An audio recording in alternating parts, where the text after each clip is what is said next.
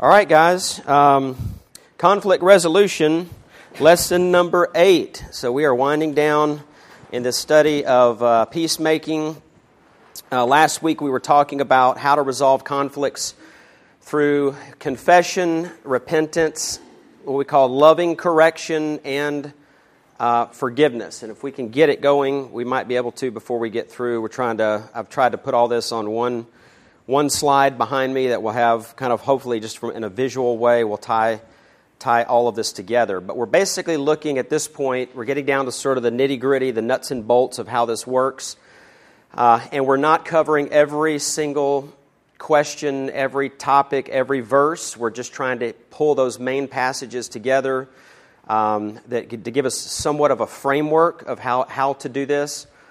Uh, I was thinking on the way in this morning that there are, if you will, ex- exceptions. I mean, this doesn't always play out in time like this really neat uh, thing. It's most, in fact, most of the time it's pretty jagged. It's pretty unpredictable. And so you're trying to be faithful to these principles, uh, but you always have to take into consideration the details of, of every circumstance uh, and, and certainly pray for wisdom in these things. But we're sort of looking at this in kind of in two different categories. One of these is learning how to love one another through confession and repentance. So this is the this is answering the question, have you sinned? So if you are the one that is guilty of sin, uh, and that means a situation where you're the only one that's guilty, and so this need to go and to confess and repent and seek forgiveness, or even in some cases, if it's going to eventually involve some kind of correction or reproving someone else, you still have to deal with the sin in your life. You still have to get the log out of your own eye. So in either of those cases, uh, but we're asking that question, uh, have you sinned? And then we've looked at these main, mainly these passages, Matthew chapter five, twenty-three to twenty-four, therefore, if you are presenting your offering at the altar and there remember that your brother has something against you, leave your offering uh, there before the altar and go. First be reconciled to your brother and then come and present your offering. Matthew chapter seven, verse five, Jesus says, you hypocrite, first take the log out of your own eye, and then you will see clearly to take the speck out of your brother's eye. And of course, Proverbs twenty-eight, thirteen, he who conceals his transgressions will not prosper, but he who confesses and forsakes them will find compassion. And so, in this, we're, if we're the ones that have sinned, we go, we deal with our sin, we confess, repent, seek forgiveness, and of course this command to be be reconciled. So that's sort of one side of the the equation, if you will. Then on the other side, more in the last week or so, we've been looking at this uh, other thing, which is learning to love one another uh, through correction and forgiveness. So this is answering the question, have you been sinned against? So if someone has sinned against you, then what do you do? And we've looked at Proverbs nineteen eleven. A man's discretion makes him slow to anger, and it is his glory to overlook a transgression. So we've talked about times when that's appropriate to just overlook certain things. Um, but when that's not a, a wise option, again, you, you have to go. And at the very beginning, in addition to dealing with your own uh, logs in your own life, you must forgive. So we've looked at this, Mark chapter eleven, verse twenty-five, whenever you stand praying, forgive if you have anything against anyone, so that your Father who is in heaven will also forgive you your transgressions. So that is to say that you settle the matter in your heart right then and there. Uh, we've talked about these two aspects of uh, of forgiveness. Uh, first, a for, that forgiveness is an attitude that we cultivate in our hearts. And second, that forgiveness is also an action that transpires in a relationship, but that we do not extend as an action until a person confesses their wrongdoing. Now, I mentioned last week, Uh, it's sort of like the difference between, and I use these terms, judicial forgiveness and parental forgiveness. Forgiveness, because I think these are helpful categories. Uh, it, it, if you think about your, your salvation, in, in a judicial sense, you have, if you're a Christian, you have already been forgiven all of your trespasses once for all, so far as as you think about this in the, in, in the sense of, of, of receiving pardon from God as a judge. So we have these sweeping verses, such as Ephesians one seven, in him we have redemption through his blood, the forgiveness of our trespasses, according to the riches of his grace. Colossians two thirteen, when you were dead in your transgressions and the uncircumcision of your flesh, he made you alive together with him, having forgiven us all our transgressions. That is to say, without reservation, we can agree with what the Apostle Paul says in Romans eight, that there is therefore now no condemna- condemnation. So we have been spared because of this sort of overarching aspect of forgiveness. We have been spared condemnation. We have been spared hell. We have been spared uh, from God's wrath once for all. And sometimes we say that's in relation to our standing with God or before God. So the question then comes, if that's true, if we have this standing in the righteousness of Christ, if all of our sins have been forgiven in that way and there's no condemnation, then why seek the Lord's forgiveness when you already have it? Right? Why, why, why does a believer do that? And what I would say, just sort of pulling these truths from, from God's Word, is that you do that, and I do that, not because we are seeking pardon from an angry judge, but we are going to the Lord in those moments to receive mercy from a grieving Father. Because we don't relate to God in the same way anymore. We are, we are now children of God. In fact, Jesus taught believers to ask the Father to forgive their sins. Right? Matthew chapter six, verse eleven. Give us this day our daily bread, and forgive us our debts as we also have forgiven our debtors. So this is an assu- there's an assumption here that this is this is a daily thing, right? I mean, be- why? Because we continue to sin, right? And in, in numerous ways, we continue to grieve our Heavenly Father. And so just as we go and say, give us this day our daily bread, we also have to, on a regular basis, say, and forgive us, right? Even though we know we stand in this new place, in this new position. This is parental forgiveness, and it's not about our standing, it's more about our walk with the Lord. You think about the penitential Psalms. The psalmist in those Psalms is demonstrating the heart of a justified believer when he seeks the Lord's forgiveness. So he's already a believer. He's already, oh, here we go, fully forgiven. All right, this may help. Or not. Can you advance that, Charlie? From there? There you go. Okay. Um, so this the, the psalmist in these in these Psalms is already someone that's been justified, already someone that's been forgiven. Nevertheless, what we find in those Psalms is that he continues to seek forgiveness in an ongoing way. So you think about Psalm thirty-two. Okay, David writes this, Psalm thirty-two, verse one. He says, how blessed is he whose transgression is forgiven, whose sin is covered. How blessed is the man to whom the Lord does not impute iniquity, and in whose spirit there is no deceit. When I kept silent about my sin, my body wasted away through my groaning all day long. For day and night your hand was heavy upon me. My vitality was drained away as with the fever heat of summer. All right, what, what is the psalmist describe, well, describing there? He's not describing his life before he had a relationship with God, right? He's describing a season of his life in which he was in the family of God, but he was he was holding on to his sin, right? He he he wasn't repent repenting in an ongoing way and, and uncovering, if you will, his sin. In fact, you might say David was trying to cover his own sins, but the dirt wouldn't fit under the rug. Right? It wouldn't all go under there. And so he's talking about that anguish in a believer's life when they're not confessing and repenting and believing. Confessing, repenting, and believing. And so it's actually affecting him. In some ways, it's like it's affecting his, his physical well-being.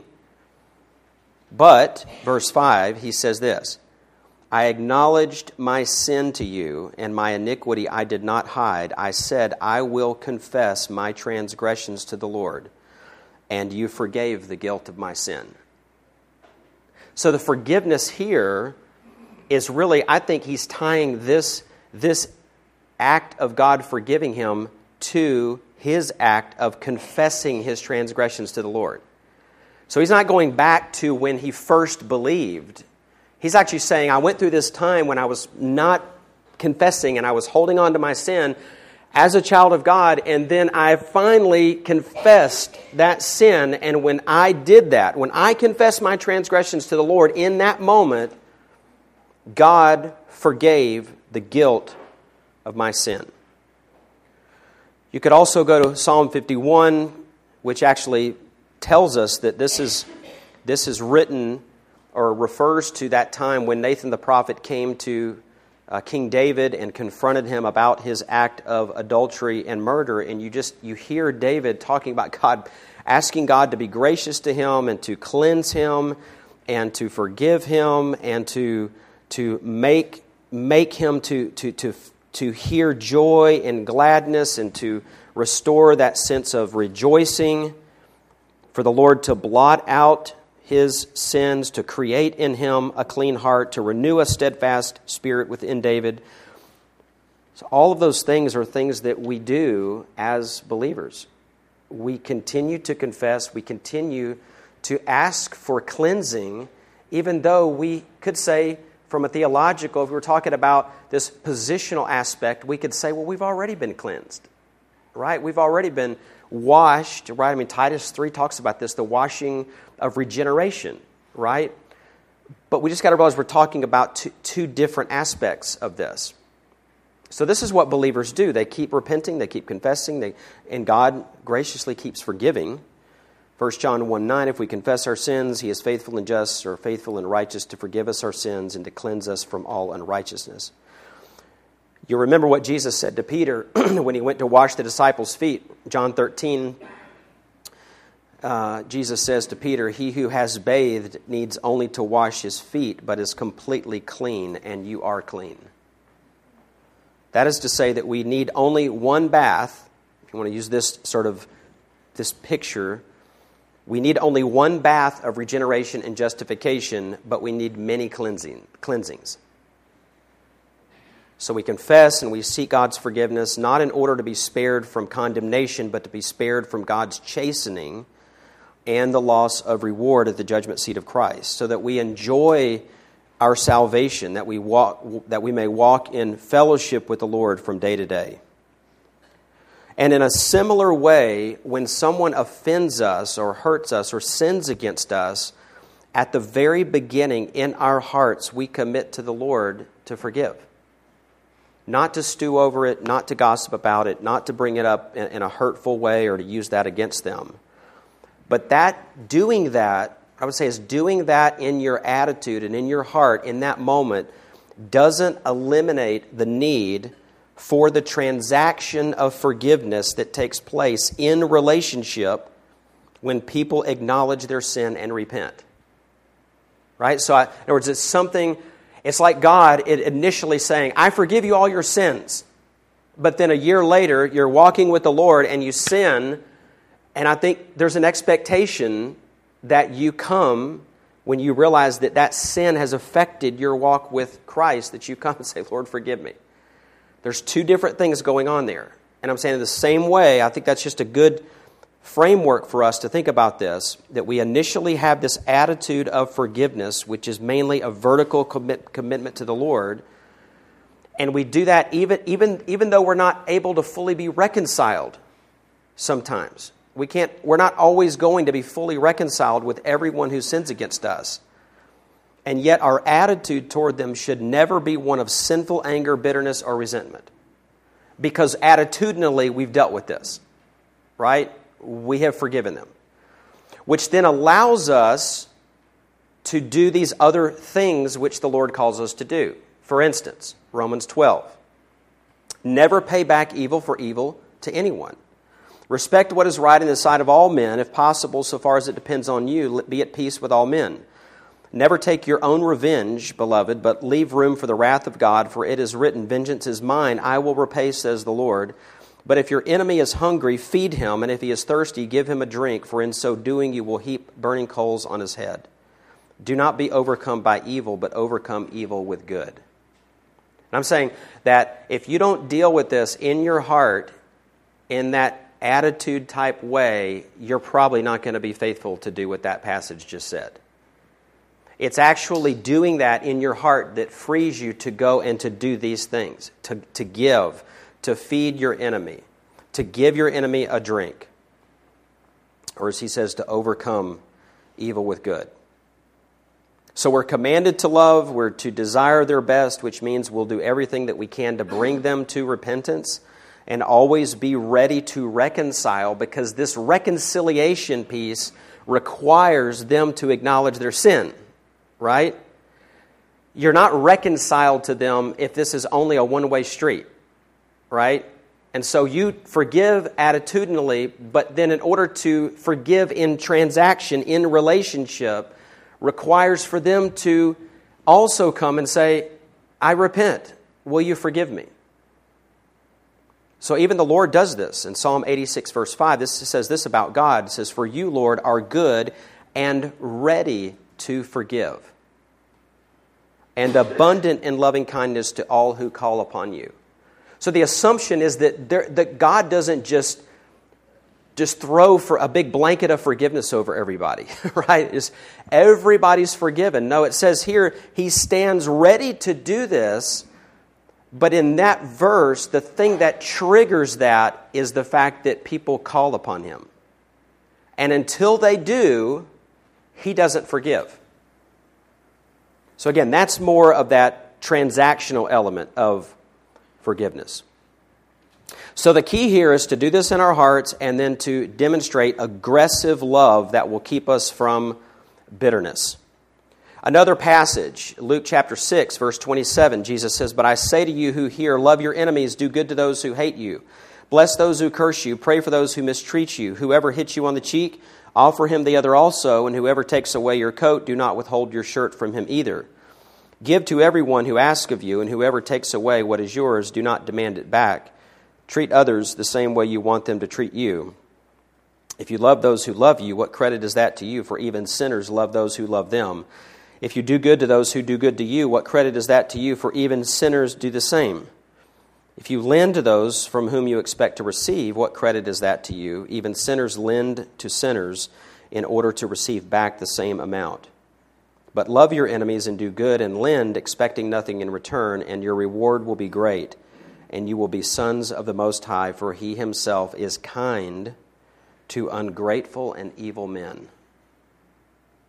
So even though men, st- millions of them, by the way, today, stand against God, they they they they, they receive gifts from God. They they breathe air, and they have families, and they have jobs and food and all that stuff. They they take advantage of the gifts of God, and yet they're ungrateful and evil men. What Jesus says here is that God himself is kind to those people. Even though if, if, if anybody knows the true condition of those people's hearts, it's him. So it's it, it, God doesn't have to go out and research and, and investigate situations, right? I mean, he, he knows what's in the hearts of men, so he knows they're ungrateful. And yet he continues to dispense his good gifts, and he knows they're evil. And yet Jesus says, but he's kind. And then he tells us this. This is this is the that's the buildup. Here's the here's the conclusion, verse thirty-six. Be merciful just as your Father is merciful. You show mercy. You show mercy. So I'm just saying, if we're looking at this sort of in, in sequence, you deal with your own log first, and then as you go, right, you're going to, to do this. Before you ever get to that conversation, what should you have already done in your heart? Forgiven, right? And you're already practicing kindness and mercy. So you're not going to wait until you see how this goes to determine if you're going to be kind. Because Jesus is just ripping that right off and saying, no, you can't do that. You've got to imitate your Father who is merciful to, to, to ungrateful and evil men. So you in your heart, you forgive, and then you immediately get busy doing the things that Jesus talks about in this passage. You bless, you pray for, you give, you lend, you do the things that if you were in their position, that you would you treat them in the way that if you switched places, you would want them to treat you. You're doing all that on the front end before you go to reprove. Does that make sense? Okay, so all this, and again, this can happen really fast. Okay, so I mean, this, these things can happen in in a in a situation. I mean, really like rapid fire, or it could be days, or it could be weeks, or some of you have forgiven others in your heart, and you've been this doing this thing of doing good for years, and yet you're and you're still haven't you're still not reconciled, right? But you keep doing this, and you keep doing this, and the reason you do that is because Romans chapter two tells us that it was the kindness of God that led you to repentance. And so sometimes God uses that kindness and mercy over long periods of time to break a person, right, and to bring them to a place of humility and repentance. And so those, again, are things we are trying to emulate, trying to imitate. Now, we also looked at Matthew eighteen fifteen. If your brother sins, go and show him his fault in private. If he listens to you, you have won your brother. We looked at Luke chapter seventeen, verse three. Be on your guard, Jesus says. If your brother sins, rebuke him, and if he repents, forgive him. Again, if he sins against you seven times a day, and he returns to you seven times, saying, I repent, forgive him. So we've looked at those passages, and that Luke seventeen passage really emphasizes that the more of the transactional side, right? In other words, what actually happens in a relationship when you go to do the repro- reproving and the rebuking, and if a person in that in that situation or in that moment or in that conversation says, I repent, Jesus says, then forgive. And we talked about the importance of doing that, of forgiving in that moment and not waiting until you see the fruits of that over time. Because you might be thinking, again, well, this person can say they're repentant, but, but but how will we know? Maybe we need to wait a few months to find that out. And Jesus says you can't afford to do that. Because if you wait, you're going to become hyper-analytical. You, you're you're going to zero in on that thing, and you're going to be extremely sensitive. And Jesus just says you you you can't do that. Now, if that person, if you forgive them in relationship in that moment, and then three months later, it's apparent to you and everyone else there's no repentance, okay? That's another issue, right? That is something that you have to come back around and address. But the wisdom here is that Jesus says, don't let that, the suspicion that it's real or it's not real or whatever, don't let that be the thing that keeps you from forgiving. The Lord knows. The Lord knows. Now, to add to all of that, there's an few other examples of this this forgiveness uh, that's extended in response to repentance um, and other help, some other helpful passages for us. Second Corinthians chapter two, if you want to turn there, verse five. Second Corinthians two, verse five. Now this is dealing with a man. Some different views on this. Some believe it's uh, the, the, the man that was uh, mentioned in First Corinthians that was uh, committing uh, adultery, impurity, Uh, incest. Uh, others believe that this is someone that Paul's talking about, a man here who had confronted Paul with false accusations. Uh, so it really more in relation to the the, the the people that came in behind Paul after he had left the church at Corinth, other individuals that came in and tried to sort of gain the loyalty of the people and to really undermine and discredit Paul's ministry.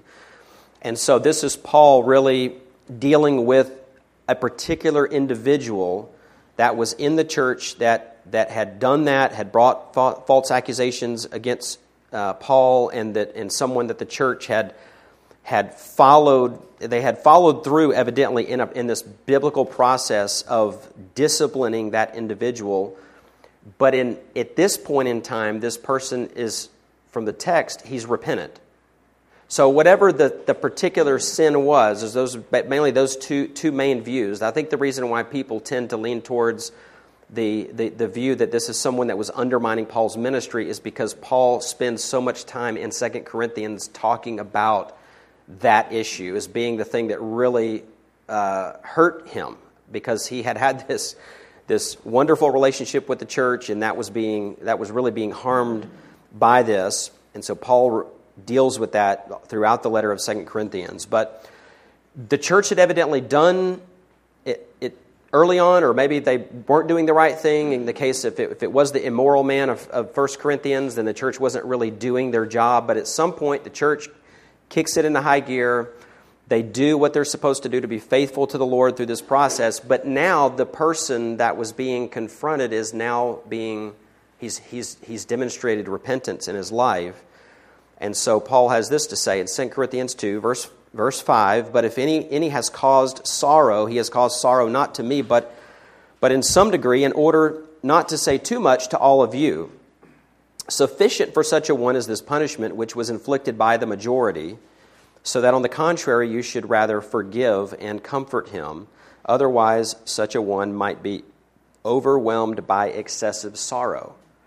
So what he's saying here is that uh, churches, if you want to just p- sort of pull back and just sort of generalize this a little bit, churches tend to make two mistakes. Either churches completely ignore the process of church discipline, right?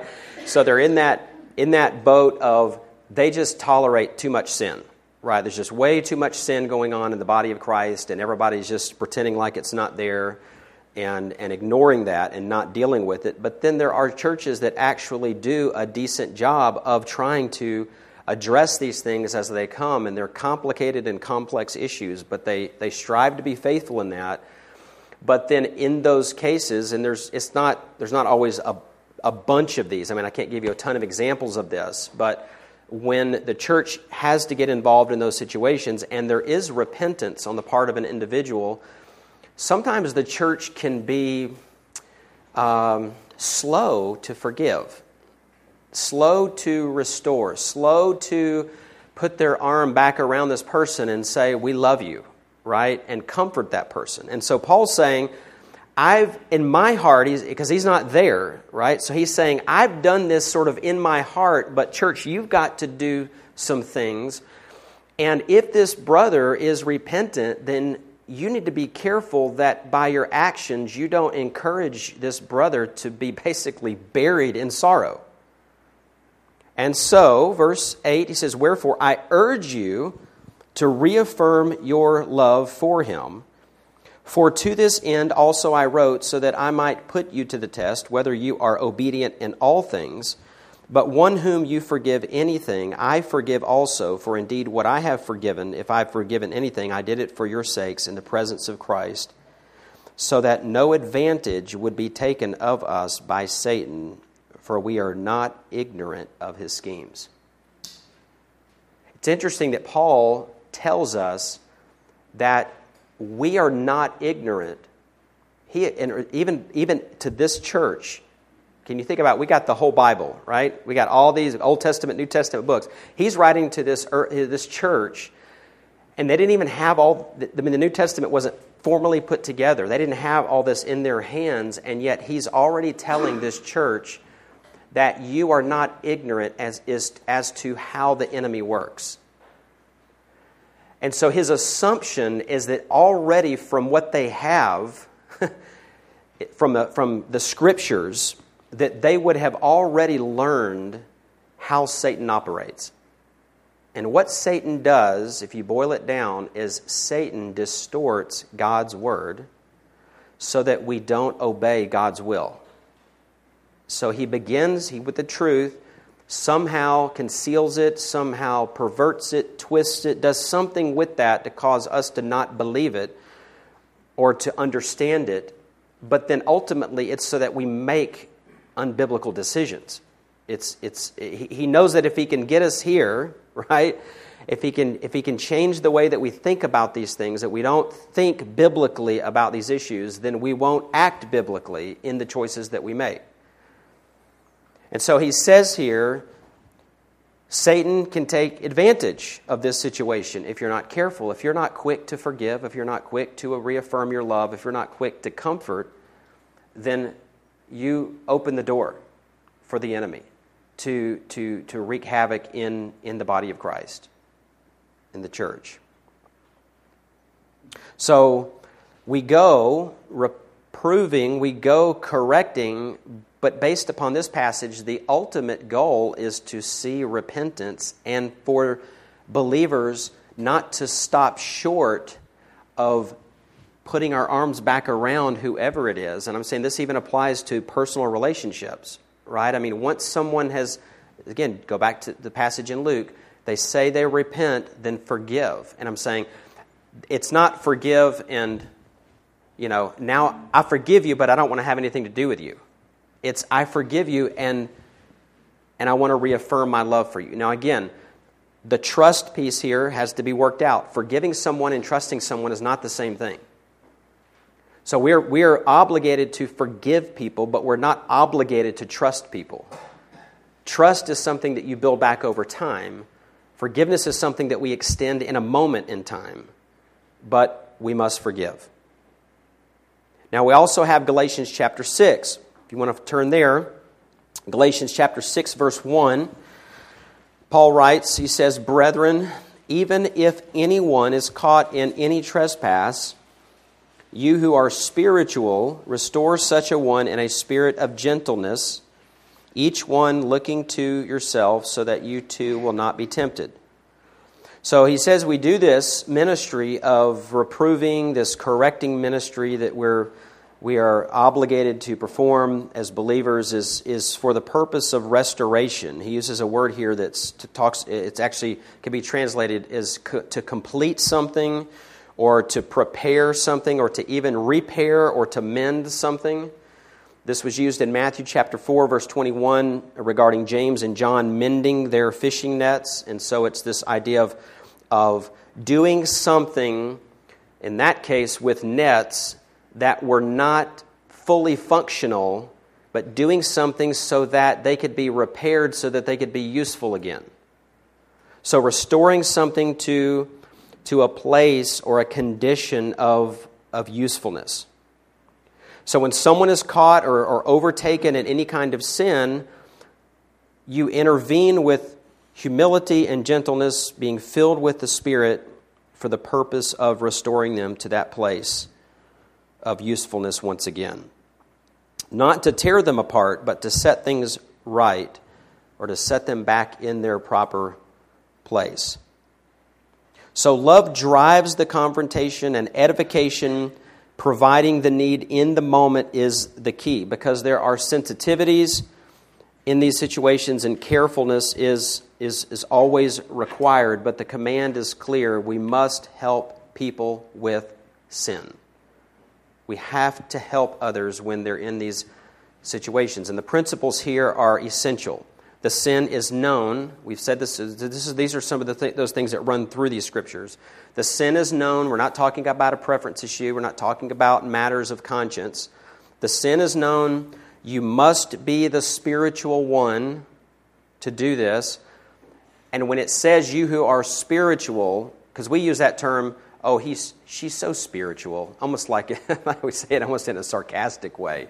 But it's not talking about someone that is mature or who has been a believer for forty years, or that's not what Paul's getting at. He just talked about walking in the Spirit. So all he's saying is that you can be a five-day-old Christian, but if you see your brother or sister caught in a trespass, you don't have to have been a Christian for three decades to be, to be a part of that ministry. You can be a brand new Christian and walk in the Spirit. Right? You can be a brand new Christian and be spirit a spirit-filled Christian. And so you're to be spirit-filled as you go and do this, and you go with the goal of restoration by God's grace. And you do it in a spirit of gentleness with nothing personal added into that. It's so easy to go into these situations and you're you're in you're you're you're you have this your heart is right, and, and your and your goal is in mind, and you're and you're trying to prepare yourself for this, and then you actually get into the conversation, and you have to put a little personal twist on it, or or mention something that was it's really off subject, or you know you throw your little jab in there or whatnot, but you You just you can't do that. In fact, you have to know your your own heart in full awareness, meaning that you take you have to take heed to yourself, he says, so that you are not tempted and stumble, either tempted to be angry with a with, with a poor response or tempted to the same kinds of sin. So you have to go into this realizing that even in the minis- in the process of trying to correct someone else, you yourself can be guilty of sin. So very, very careful about these things. These things re- require great skill, such as learning to ask ask good questions and, and listening, and not questions that are simply investigative, but but also indicting questions that require an answer before the Lord. So you are going in, in some cases, you're still sort of gathering information, um, although you don't want to, you don't want to, like I said, be, you've got to be careful about rushing in with conclusions already formed, and like you're already basically, the bullet is in the chamber, and you're ready to rebuke, but you really have a lot of questions and data gathering to do. I'm not sure you want to be that prepared to rebuke if you have that much information to still gather. So you really need to get as much information as you can before you actually go to, I mean, like sort of prepared to rebuke someone. Because when you do that, again, what you're doing is you're trying to bring them into the presence of God and say, this is so obvious that I'm going to ask you a question that is not going to simply be for the purpose of gathering information. It's actually for the purpose of, of, of highlighting this thing in your life so that there is no escape. Think about this, this question that Peter was asked in Galatians two fourteen by Paul. Paul said, if you, being a Jew, live like the Gentiles and not like the Jews, how is it that you compel the Gentiles to live like Jews? It's a question, right? But Paul's not gathering data. That's that's not a, I don't know really what Peter's doing and I need to get more information. That's actually Paul having gathered a ton of information, knowing the facts, but yet putting it into a question form in such a way that it literally highlights the hypocrisy in Peter's life. It's like, there's no escape. There's no escape. And I'm saying it takes it takes skill to do that, folks. You just don't, like, that didn't just happen the first time you go to reprove someone. Those are things that you you you develop this, this skill in the Christian life to do this in more effective ways. And you're always learning, you're always growing in these areas. You don't have it all figured out. You have these principles, you have the Spirit of God, you have the truth, but you're still just like, it'd be like saying, taking a, a, a, you know, a couple with their first child and just sitting them down over a weekend and telling, teaching them every principle about parenting, and then them just going, okay, we got this. You know, it's like, okay, now go do it. And I guarantee you they're going to fall on their face time and time and time and time and time again, right? The principles haven't changed, but it's just going to take them time, right? They have to develop skill in those things. It's not enough to just know the facts, the principles. They have to exercise these things. And it's no different here. I mean, we have the principles, right? They're all here. We have the scriptures. But the situations change. Details of those situations change. And, and our sanctification is changing, right? Where we are in our own maturity is, is changing. Another text, First Thessalonians five. First Thessalonians five, verse fourteen. Paul says, we urge you, brethren, admonish... So this is our word for reproving and rebuking, warning. Admonish the unruly, encourage the faint-hearted, help the weak, be patient with everyone. See that no one repays another with evil, uh, with evil for evil, but always seek after that which is good for one another and for all people. So there's different needs which require different approaches. So we don't, when someone is weak or when someone is faint-hearted, we don't go into those situations. The goal is not to admonish and reprove, right? And at the same time, if you flip that around, when you have someone that is, of course, the New American Standard here says unruly. Any what? Anybody have a different translation for that? Admonish the unruly. That first group, that first category. the idol. Okay, what else? Is that the E S V? Okay, anybody else? Different translation for that word, unruly. It's it's a word for someone that uh, is in a, a, a, a, a, think of a group of soldiers all marching together in step, same rhythm, same stride, and then you have the Gomer pile. You have you have the, the one guy that's kind of, you know, that's like, and you can look and all the, you know, you've seen them, the, all the legs are going and everybody's in sync, and then you have the one guy that's out of sync with everybody else. That's really the imagery here. So what it's just saying is that you have a group of believers and you have this body of teaching. We call it sound doctrine, right? But then you have this person that is just not, it's, you know what I'm saying? He's just not synchronized with the teaching of Scripture and with these other believers. And in that case, he says you have to admonish those individuals. The reason it, E S V said, you said idle, the re, that when idle meaning not I D O L, but idle as in sitting still, right? Not doing anything. The reason, that's not the word for idle, okay? The reason they translate it as that is because in the context, when Paul gets over to Second Thessalonians, he's referring to this group of people that are not working. And he uses the same word, this term for unruly, to describe those people that are not diligent about working because they're thinking Jesus is coming back today, right? Why, why do I need to go work, right? I mean, why go to our jobs this week? All you guys, listen, you just take off. You don't need to go to your job this week because Jesus is coming back. And so these people were doing that, but, but Jesus wasn't coming back. And so what happened is then their needs started to grow and the needs weren't being met. And so then where does that burden fall? It started to fall on the church. So it's like, hey, listen, I'm really behind on my bills, and I hadn't been working in a few months, and I, you know, but I thought Jesus was coming back any any moment, and so can you help me pay my gas bill? And so the church is stepping in, and, he, and they're doing these things, but it's getting to this point where it's like, no, these people need to be rebuked. You need to go to work. Yes, Jesus is coming back. Now get to work, you know? And so it's actually the context of this, per, this these individuals not working, and Paul describing them as being undisciplined.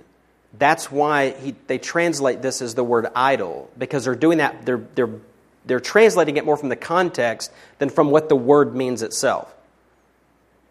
So Paul's just saying, listen, there are people that need to be admonished. There are people that need to be warned, and you don't need to help or encourage or comfort those people. So in other words, what he's saying is, in the same way you wouldn't go to someone who is weak and faint-hearted and reprove them, right? You wouldn't do that. They don't need that, right? They need comfort. Then there's this group of people over here sometimes that are undisciplined and unruly, but guess what? They don't need your comfort. What they need is your warning. So he's just saying there are different people, different circumstances, and it requires a different kind of ministry. Now, if you warn that person and they repent, then what did the text we just looked at tell us to do? That when they repent, you do what? Comfort them, right? But you don't just extend that comfort and everything's fine and wonderful and we love you when you have someone that is living an undisciplined life. In fact, let's just make this our last one for today. Second Thessalonians, just a few pages to the right, chapter three, verse six, this is that This is where the context, you know, we get more information about this. Second Thessalonians three, verse six, now we command you, brethren, in the name of our Lord Jesus Christ, that you keep away from every brother who leads an unruly life. There's our term. Unruly, undisciplined, and not according to the tradition which you received from us. Paul's not talking about like tradition in the way that Jesus talked about the traditions of men. He's talking about the tradition of the truth that Paul passed on to the church.